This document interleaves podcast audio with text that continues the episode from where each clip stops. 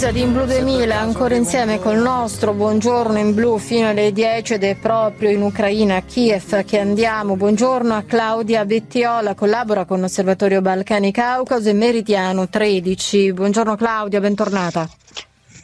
Buongiorno, grazie a voi.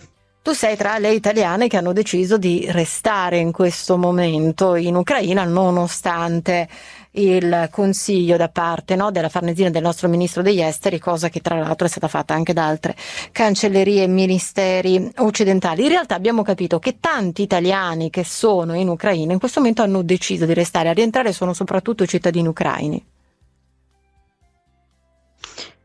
Sì, eh, sì, è così. Eh, diciamo che la situazione è molto complessa, mm. quindi è difficile un po' uh, prendere delle decisioni giuste o sbagliate che siano in questo momento. Ecco. Certo. Ci racconti dal territorio se è cambiata, noi ci siamo sentiti anche pochi, eh, pochi giorni fa, la situazione era eh, diciamo, relativamente tranquilla rispetto ovviamente a rischi reali e bracci di ferro tra cancellerie. In questo momento, in questi pochi giorni, soprattutto da quando gli Stati Uniti hanno pubblicato quello che dovrebbe essere il piano d'attacco eh, della Russia, è, cambiata un po il, è cambiato un po' il clima, si ha una percezione diversa o ancora meglio, quale percezione si ha rispetto a quello che potrebbe accadere?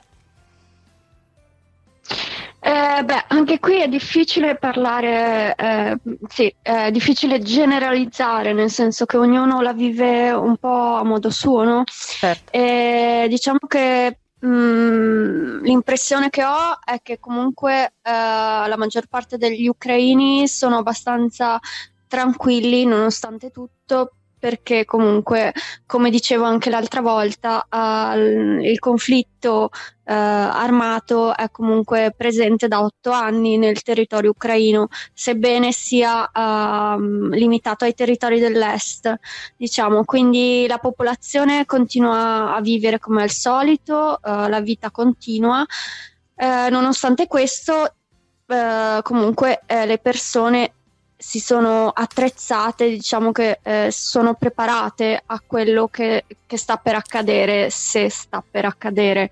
Nel senso, senso, che ci sono persone eh. che han, hanno comunque deciso di ehm, eh, tenersi aggiornati sulle news, seguire le istruzioni comunque del, del governo locale, eh, di eh, stare attenti eh, ai movimenti che fanno e prepararsi in caso di, di un attacco vero e proprio.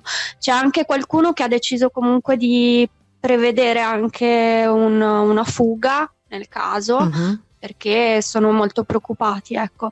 Eh, questo sentimento l'ho visto di più eh, tra gli expat, quindi tra la gente straniera che abita qui, perché ovviamente magari non è il loro paese nat- certo, natale, certo. quindi c'è una paura più, più ampia. Ecco. Mm.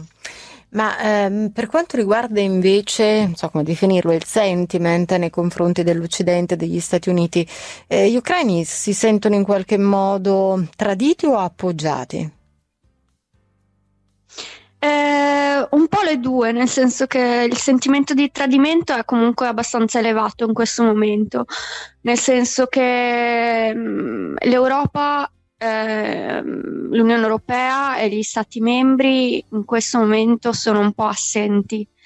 Eh, le cancellerie stesse che hanno deciso appunto di inviare e chiamare in, in patria di nuovo i loro cittadini eh, che abitano in Ucraina hanno seguito comunque eh, diciamo le regole della eh, dell'amministrazione americana, nel senso che è l'americana che ha lanciato mm. questo allarme.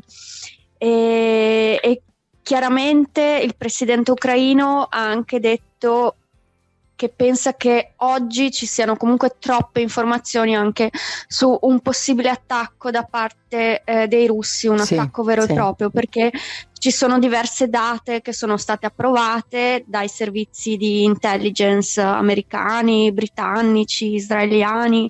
E quindi sì, eh, anche lui diceva ok, comprendiamo tutti questi rischi, eh, però nessuno è veramente convinto al 100% che, che ci sia un'invasione perché non, non conosciamo le mosse eh, reali di, eh, di, di Vladimir Putin o, o, della Russia. Ecco.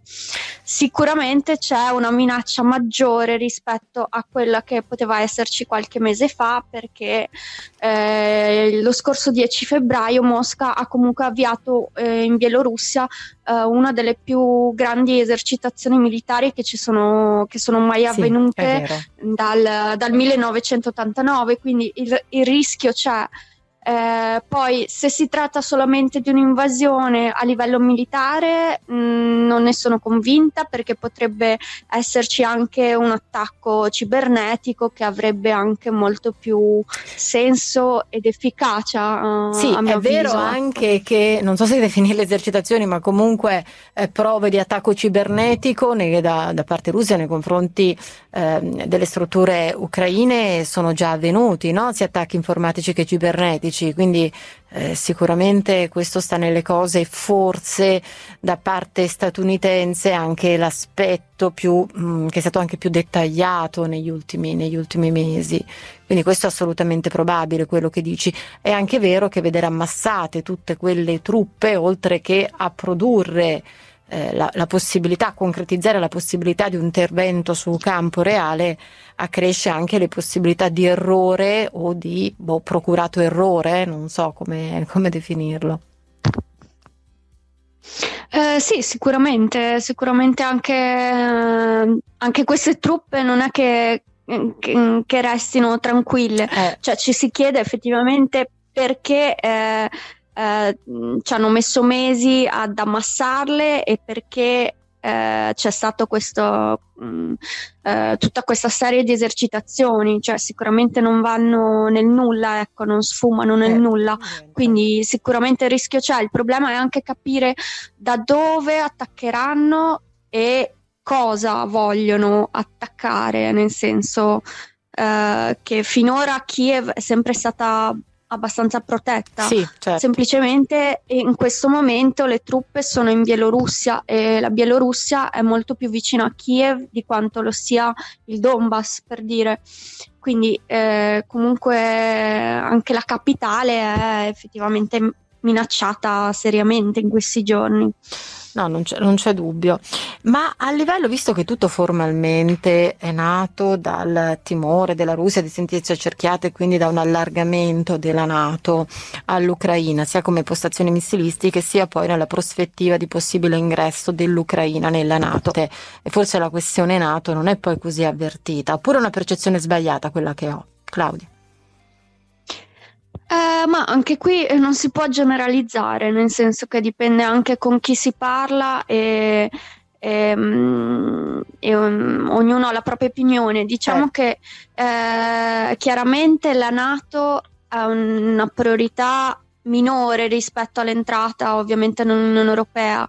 Semplicemente i cittadini ucraini adesso si sentono uh, comunque minacciati molto di più, quindi avere magari la protezione della Nato nei confronti ehm, della, della, Russia, della minaccia russa, eh, diciamo che eh, può essere magari un, una soluzione, ecco, certo. eh, nel senso proprio di aiuto, soprattutto in questo momento militare principalmente, perché eh, è una difesa, è una, un'assicurazione, una garanzia, ecco. Su questo non, non, c'è dubbio. Claudia, grazie come sempre, torneremo presto a sentirci ancora Buon lavoro, buona Grazie giornata e mi raccomando fai Grazie. attenzione. Eh? Arrivederci. Grazie. A presto. Claudia Bettiol, giornalista, collabora con Osservatorio Balcani Caucaso e Meridiano eh, 13. C'è poi l'altro elemento, l'altro attore che non fa parte geograficamente della scena e dello territorio a cui ovviamente stiamo facendo riferimento perché quella è Europa, Europa a tutte, quindi un'Europa che non Unione Europea, no? perché l'Ucraina ovviamente non fa parte dell'Unione Europea, però eh, è territorio europeo e come e quindi la, l'Europa che rischia di avere nel suo territorio una vera e propria guerra, anche tenendo però in considerazione, come ci ricordava molto bene Claudia Bettiola, che nel Donbass ucraino, Donetsk, Lugansk si sta continuando a combattere e, e, e non poco, quindi parlare di pacificazione totale del continente europeo sarebbe un falso storico, però sicuramente quello che si può aprire è un conflitto ben più grave, anche se direttamente gli Stati Uniti non vogliono farsi coinvolgere, l'hanno detto, hanno ribadito